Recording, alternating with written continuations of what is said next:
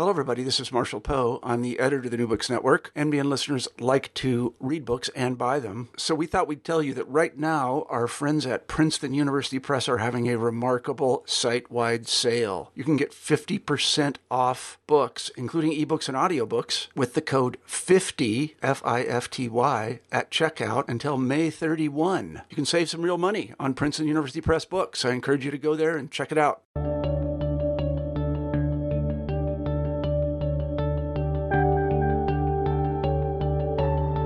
Good day. Welcome to New Books in History, a podcast channel on the New Books Network. My name is Dr. Charles Coutinho of the Royal Historical Society. I'm a host on the channel.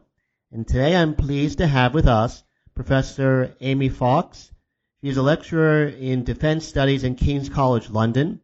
And today we'll be speaking about her book, Learning to Fight, Military Innovation and Change in the British Army, 1914 to 1918. Welcome, uh, Professor Fox. Thanks so much for having me, Charles. It's great to be here. Uh, Professor Fox, what is the thesis of your book? So, what my book seeks to argue and to show um, is how a complex organisation like the British Army sought to deal with the challenges of modern warfare, not just on the Western Front in the First World War, but also in its other theatres of operation. So, it's really getting to the heart of how organizations try and learn, try and manage change, which of course has resonance with military organizations today. I noticed that you work with uh, Professor Jonathan Boff on your dissertation. How was it working with such a well-known historian in this area? Yeah, obviously it was a it was a great privilege. Um, he's written widely on British and German experiences of the First World War, particularly how the German army adapts and learns. So it was a, a, great opportunity to work with someone who's done a lot of comparative research in this area. Um, and I think that we probably learned a lot from each other during this experience, particularly, you know, looking at things like the impact of civilian expertise on military. So it was a great experience. Now, in the introduction to the book, you cast doubt on the so-called learning curve thesis of British military performance in the Great War. Why, why so? I don't think I so much cast doubt on it. I think that um, it has been understood by some to be um, a little bit overly simplistic, that it's a case of continuous improvement, which for me suggests a kind of Whiggish interpretation of, of history and progress. Um, there are many respected historians in this field, Gary Sheffield, for example, um, who's referred to the learning curve as a process. And really, that's where I think my work kind of takes uh, the conversation forward is looking at it as a process, but trying to problematize that. So not just focusing on the battlefield tactics and operations, but actually trying to understand learning in a much more holistic sense. So looking at the learning that happens between allies, for example, looking at the learning and the lessons that are taken from the civilian world and brought into the military world. So I don't so much cast doubt on um, the learning curve, but really trying to to expand that um, and challenge that concept in in different ways. So in essence, making it less a reductionist conceptual framework. Yeah, absolutely. And and really that's where my kind of networked view of of learning really comes into play there. It probably wouldn't have been developed without a lot of the research and scholarship that's been written under the auspices of the learning curve, but it's just trying to bring different insights and use different methodological lenses to just expand on that concept a little bit further. How would you characterize the pre Great War British Army? Especially as per questions of innovation and reform? So I think the the British Army pre First World War, um, it suffers from, um, I suppose, not so much a bad reputation, but a, a, rather sort of uneven one. So this feeling that actually it's incredibly effective at low level adaptation because of its experiences in um, colonial campaigning and putting down colonial insurgencies, but that the experience of the Boer War throws up a, a lot of challenges that the army actually has to deal with head on. So it goes through a period of, of soul searching and reform. But I think to understand the British Army and its experiences before the First World War, we need to understand the nature of its officer corps, the nature of its geostrategic mission, and the challenges of actually having to try and um, police a, a, global empire. Uh, would it be correct to say that uh, your um, one of your arguments in the book is that, per contra to the views of some historians, uh, you characterize the leadership of the British Army as not being made up of, um, for lack of better expression, Colonel Blimps, and that per se was not opposed to innovation and new tactical concepts. Yeah, I think that's a fair characterization. I mean, I think that there are certainly individuals in the British Army, as there are in other militaries, even of today, in other walks of life, that are out of their depth, that have perhaps been promoted above their their competence and their their experience.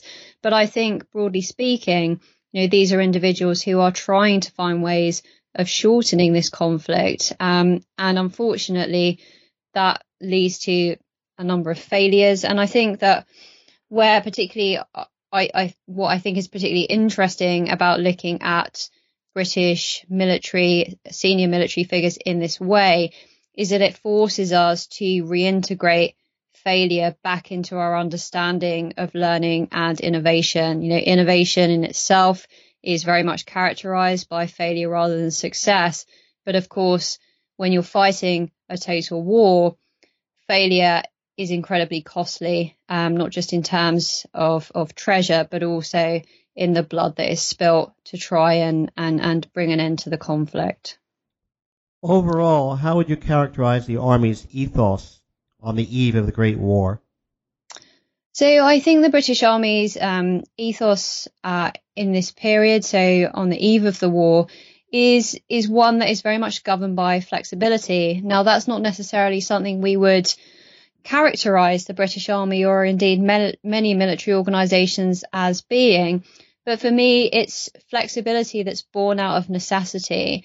Um, as I said, you know, it's required to deploy troops around the world. They face a number of different um, adversaries across different terrain.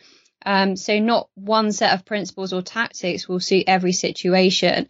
So this is a flexibility that is deeply ingrained, and we can see that when we look at you know, instances um, in, in, written doctrine from the time, such as field service regulations, which very much uh, captures that that flexibility and how the British Army sees itself.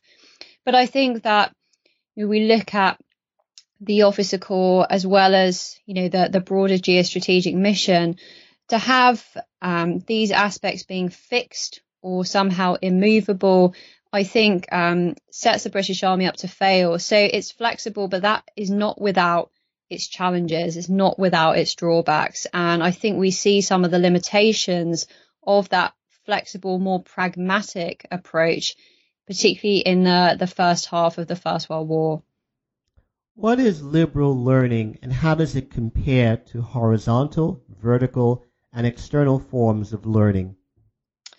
So liberal learning, um, for me, it was a way of trying to capture the um, those kind of fleeting occurrences, you know, the conversations that happen between individuals that enable bottom up adaptation effectively. So the conversations you might have with a colleague in a in our context, maybe over a coffee, um, those kind of instances that that can't be documented, that are much more fleeting and um, ephemeral.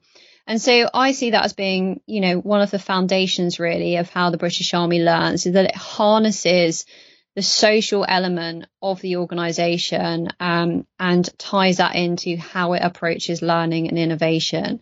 Now, how that's different to horizontal is more, I suppose, a matter of scale. So when I think of horizontal learning, as I talk about in my book, this is about reliefs in the front line, the passing on of local knowledge between formations. And Dr. Robert Foley has, has written really convincingly on this about the German army in the First World War.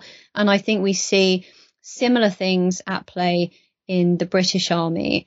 Now, what I was trying to do by trying to, to codify or think about learning in this kind of more networked way was to show that liberal approaches to learning can tie into horizontal approaches and they can tie into external approaches as well. So really it's a kind of hybrid view um, of learning. Explain how connections and patronage networks worked in terms of the Army's learning capabilities. So I think that um, patronage, or we might refer to them as social relations, are absolutely fundamental to how the British Army operates and also how it learns.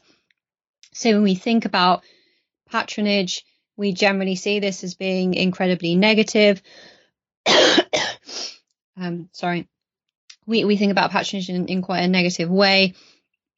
I think that patronage is very much the kind of um, the grease that enables the the wheels of the organisation to keep turning. Um, and I think I would stress that the social relations that exist in the British Army, particularly in terms of appointments and promotions, that this is largely underpinned by at least perceptions of merit. So individuals are put into positions where they have proven experience or proven competence in, in other appointments and are therefore put into positions where it's best felt that their skill set aligns with, with the requirements for that particular position. And I think because the British Army like all organizations is made up of individuals that we actually really need to pay attention and foreground those social relations in how we understand organizations like the military. And it's absolutely no different in the military today. Relationships between individuals are incredibly important whether that's circumventing unwieldy parts of the chain of command cutting through red tape and bureaucracy i think that we overlook the highly socialized nature of these organizations at our peril. How did the Army's learning culture differ, if at all, from what it was in the Great War, as opposed to the Boer War? I think that its learning culture doesn't necessarily differ. I think the scale of the task differs, and I think the element that um, we need to factor into all of this um, is, twofold. Really, is the fact that the British Army in the Boer War is primarily a, a professional force. The British Army in the First World War starts off as a professional force, drawing on reservists, but then becomes increasingly civilian in um, in composition the closer we get to the end of the conflict. And I think that that requires the British Army as an institution, particularly its senior leadership, to think of different ways of of packaging lessons and information in order to make that more accessible um, for civilian citizen soldiers. Um, the second point, I think, in terms of of of how they, they differ is is again comes back to to the scale, and that's the scale of um, information and experience. Um, only a, a, fraction of the documentation, official paperwork that exists on the British Army's experience in the First World War remains and has been kept in the National Archives, and that is an, a considerable amount. So I think what we're dealing with here is is an army that doesn't necessarily have a really formalized lessons learned process is having to wade through considerable amounts of information and is trying to deduce lessons and best practice that it can take forward. And I think, you know, just something as simple as the advent of the typewriter actually creates a number of problems for the British Army in terms of the amount of information and knowledge that it has to work through um, in order to to really try and codify best practice to be embodied in in pamphlets and doctrine. How exactly was inter-theater learning disseminated in the British Army, and was it as, as functional as other forms of learning? So inter-theatre learning is a is a is a really interesting area. It was initially um, what got me started um, on my my doctoral research. Is I think that it's something that that gets overlooked. I think we think about the British Army in the First World War as as largely confined to the Western Front, but actually over a third of the army's formations serve in another theatre. So I think by widening our aperture and actually considering the British Army's relationship between theatres um, gives us a really interesting insight into how it, it learns and innovates as an organisation. One of the, the, real challenges, of course, in in sharing um, lessons and best practice between theatres is the question of relevance. You know, something that is um, relevant on the Western Front might not necessarily be as relevant in theatres such as Salonika, um, Italy, or Palestine. And there's a really great example of the latest um, iteration of, of, platoon tactics, a pamphlet that's issued in 1917, being sent out to Palestine. And the higher command there and divisional commanders looking at this and thinking that having a section of rifle grenadiers is not particularly useful when your enemy or your adversary is at greater distance. So there are attempts there to adapt and in some cases actually reject some of the um, you know the best practice that's coming out of the Western Front in favour of more local solutions to local problems, and I think that is very much in keeping with the British Army's approach to learning um, culturally and historically.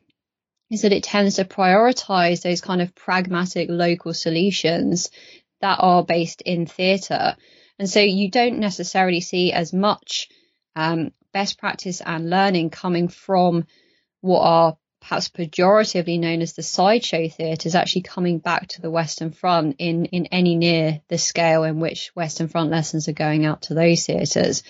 But this inter-theatre learning takes place in a number of ways. You know, it's through publications, um, it's through it's through conferences and training schools. But again, importantly, it's through individuals, and there is a, a an increased number of individuals that are moving between these theatres. And so when we think about learning, it's an inherently mobile um, process and practice. And again, that's why looking at these individuals, their experiences and their context, what they're bringing with them, um, it's just a really, really rich uh, seam of um, evidence and, and research, I think. Why, in that case, was learning from the French more productive on the individual level as opposed to the institutional level? So I, I think there are um, a lot of different reasons uh, for this. I think that um, because actually fundamentally building up relationships with individuals, building up individual trust is often um, the first step to to being able to share that best practice. Um, I think that institutionally there were definitely attempts to share publications and pamphlets between um, the two allies. There are also um, uh, inter-allied training schools, and you see this quite significantly um, in the Italian theatre. So there are venues and sites for that inter-allied exchange of learning to happen. But I think much of the time it's proximity in the front line that is is really important, or it's again pre-existing relationships, particularly amongst the scientific community um, between Britain and France that, that really bear fruit during the First World War. So I wouldn't necessarily say that there was an institutional um, aversion to learning from each other, but I think that at those lower levels where you can build those personal relationships, that that, that is absolutely fundamental, and that that can escalate its way up to the institutional level. But those social relations, again, I think are incredibly important when we think about inter-allied learning. How much, if at all, was the British Army able to learn from the French in the area of tactics as opposed to the areas of science and technology? So that's a, a really interesting question. Um, I think that tactically, the British learn a, a good deal from the French. And, you know, in the book, I suggest that actually British attempts to try and learn from French experiences like looking it's for them it's like looking into a mirror. It's holding up a mirror to their own experiences. And some British officers in particular don't quite like what they see. You know they they don't like to reflect back on the perhaps mistakes or the failures that have happened in previous operations. Um, but there's something really interesting about um, the cultural predilections or the cultural differences when it comes to learning between the British and, and French forces. Um, but I think actually, in many respects, certain British officers, you know, really lean in to the opportunity to go and spend time at French training schools, to spend time going around um, French areas of operations um, because it gives them that insight to to really challenge um, their status quo, what what what they take for granted. In terms of the scientific areas, you know, you certainly see, particularly um, where where signals are concerned, for example, there is certainly a, attempts to to learn and and develop technology um, together, also independently. But I think in that in that tactical area, you almost have kind of two um, learning processes going on at the same time, and I think that they intersect at various points, um, which which re- is really fascinating um, and tells us a lot, I think, about um, those different cultures and some of the frictions, but also some of the baggage um, that comes with trying to learn um, from an ally in major combat operations. How do you account for the success of Australian forces on the Western Front, given their lack of trained and experienced officers? So yeah, that's a really interesting question, and it ties into, um, you know, our ideas, at least within the historical world, our, our perceptions of of the Australian forces in particular as as being um, really at the cutting edge of of combat effectiveness. You know, I think it's interesting that when we think about the British Army, um, the the Dominions as they were referred to at the time, um, particularly the Australians and Canadians, you know, their their formations are are national formations, but they align in many spe- respects doctrinally with what the British are are doing. So before the First World War, Australian and Canadian formations are sent copies of the British Army's kind of capstone pamphlets and manuals. Um, and this is really an attempt to inculcate a form of interoperability. But you also get the secondment um, of British officers to Duntroon, for example, to Kingston in Canada. You also get the, the sending over of Australian officers to attend Staff College at Camberley. So there are these kind of international um, links being built up across the the empire effectively um, to try and ensure that when the next conflict comes and Britain has to call on its empire to provide forces that there is a degree of compatibility that exists there. Now, the way that the, the fact that Australia has um, quite limited experience in terms of um, you know major conflict you see that a number of British officers are initially put in charge of um, Dominion formations, and this does cause a fair amount of friction. You know, there's a feeling of wanting Australian or Canadian officers to be in charge of Canadian or Australian formations. So, in the middle of, of, of a total war, you have that grappling and that need to officer these um, Dominion formations with Dominion officers. And so I, I, think that's really interesting. And the British kind of step away from that role. They have staff officers that are trained British staff officers embedded in those Commonwealth or Dominion staffs. But that actually this is a, a, a transitional period. And I think it's interesting that that is occurring whilst a total war is going on as well. So I think it's there are there are many angles to, to go down or to approach this from. But that desire for interoperability in the first instance is, is why you have British officers um, commanding these formations. And as experience and expertise grows, you then get the handing over to Australian, Canadian, New Zealand um, officers as the war goes on. You write in the book that the success in learning by the British Army was due to its continuity of its pre-war ethos. Given the huge expansion of the Army in the Great War, and in particularly the officer corps, how do you explain this continuity?